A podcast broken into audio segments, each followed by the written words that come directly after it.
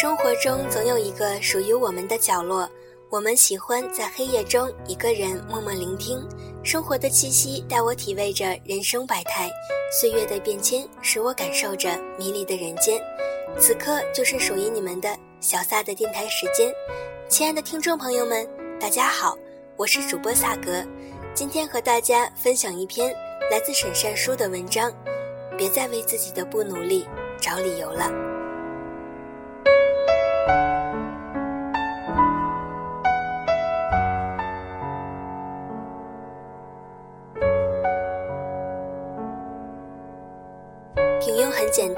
一分一秒就能做到，而想成为人上人，就得花费千倍万倍的辛苦努力。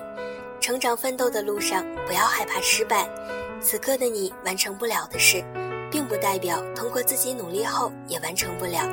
别再为自己的不努力找理由了，这些只会让你越来越甘于平庸。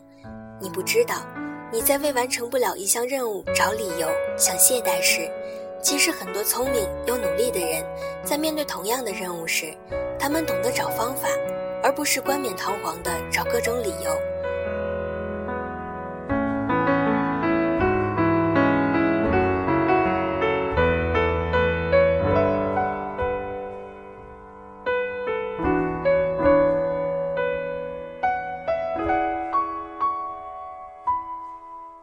找理由，哥们儿是我的同事。会计专业，毕业于武汉某高校，刚去上班时，找理由哥们儿问我是不是有关系走后门进来的。我说没有，我们都一样，都是通过人事局发布通知报名进来的。说着说着，找理由哥们儿便提到，我一个农村来的，在武汉读大学时，班上同学为了奖学金争得头破血流，为什么那么现实？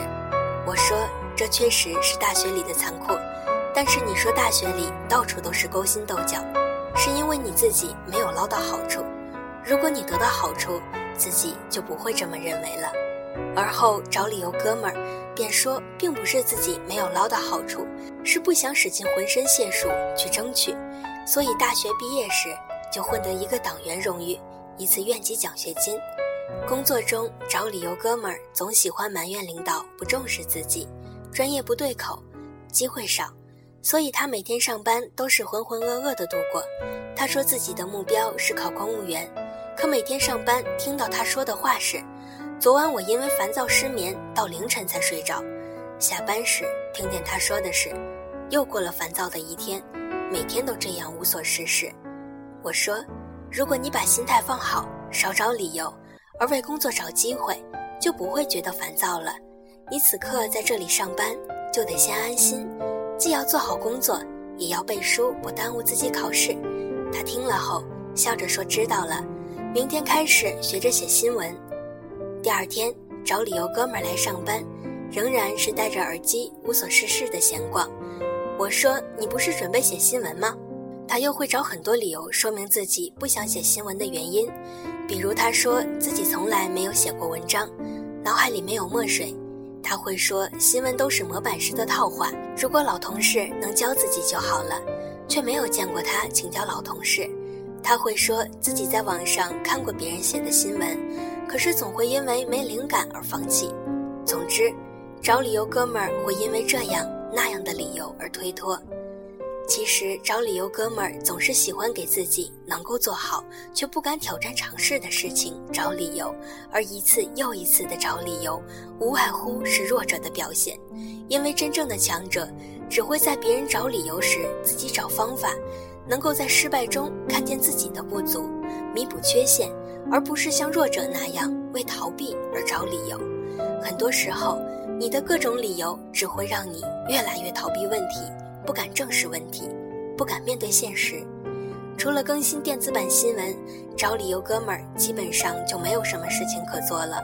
很多时候，我想让他帮忙，他嘴巴上倒是说得好，马上做。等过了一会儿再问他时，他却懒散地说好，我马上做，不忙不忙。每当听到他这么一说，我就自己解决问题了。等我工作忙完了，找理由，哥们儿才说你需要什么，我帮你。我说我已经做完了，他会惊讶地说：“这么快呀？”那我继续看电视了。所以，找理由哥们儿大部分时间都是在上网聊天、看电影、听歌。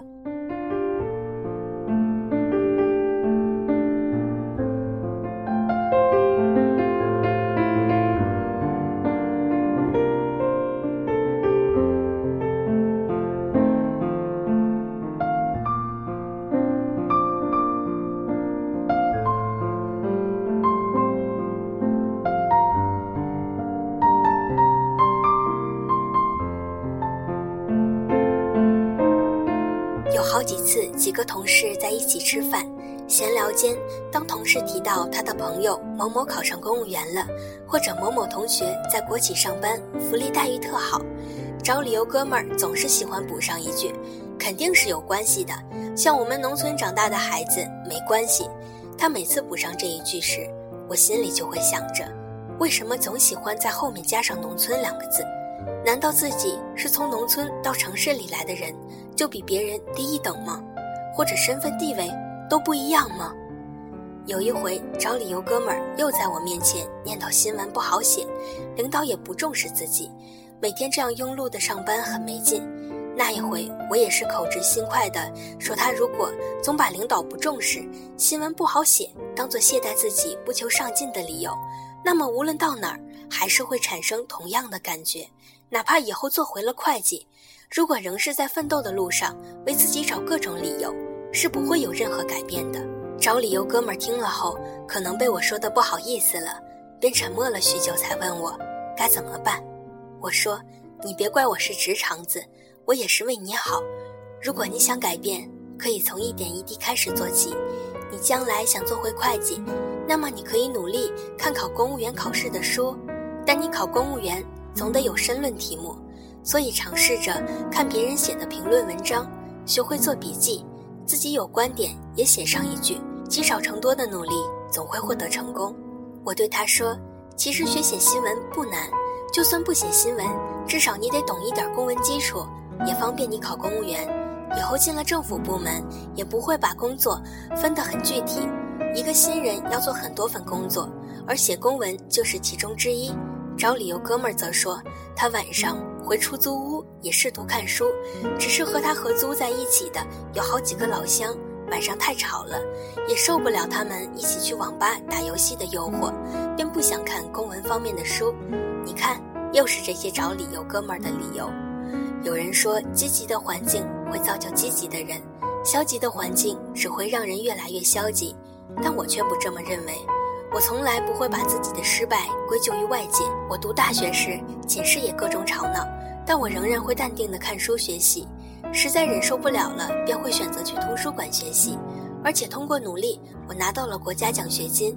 美国科学家富兰克林写过：“既然实现你的理想和目标关键在于采取行动，那么就没有寻找理由的余地。”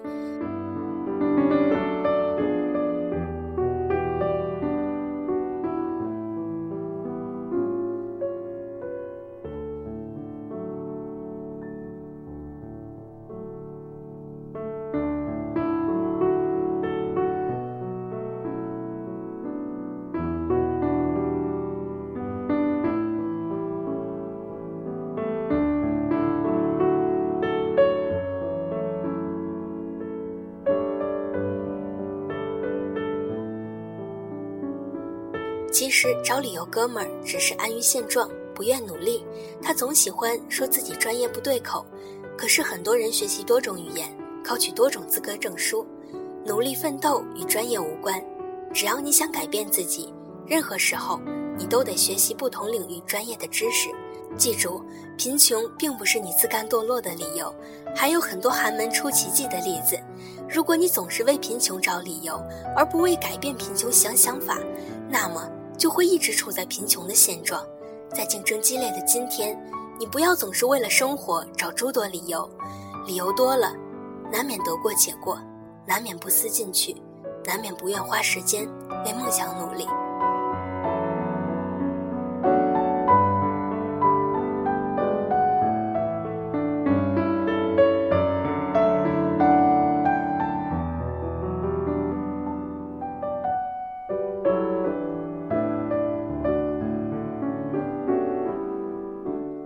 淡的生活并不代表平庸。无论你想过怎样一种生活，都得有一个物质保障的前提，而你所获得的物质，便需要付出艰辛努力去耕耘、去收获，才会取得成功。有时候，你貌似好听的理由只是敷衍。当你因为一件事情想找理由前，能不能换个思维方式思考问题？想想我能拿什么方法来解决，而不是否定自己。有些成长的确需要经历痛楚与磨练，才能尝到青春的酸甜苦辣，才能督促自己更加坚强。但很多时候，我们都可以变得越来越好，变得让自己都对自己刮目相看。只是我们常常被奋斗过程中的那些理由，一点一点地消磨我们的拼劲，让我们甘于平庸，埋没于人海中。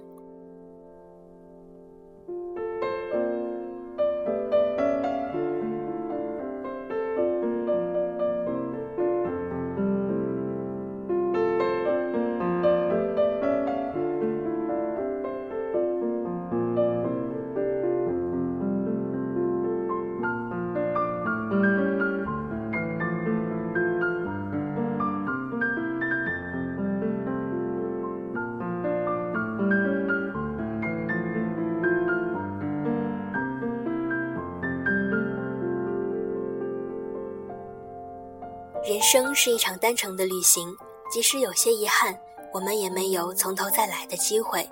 与其纠结无法改变的过去，不如微笑着珍惜未来，因为人生没有如果。用我们喜欢的方式互相传递着此刻的心情。我会用心来制作每一期的电台节目，希望小撒的声音可以住进你们心里的某个角落，我们可以成为精神上相伴的知己。小撒的电台时间。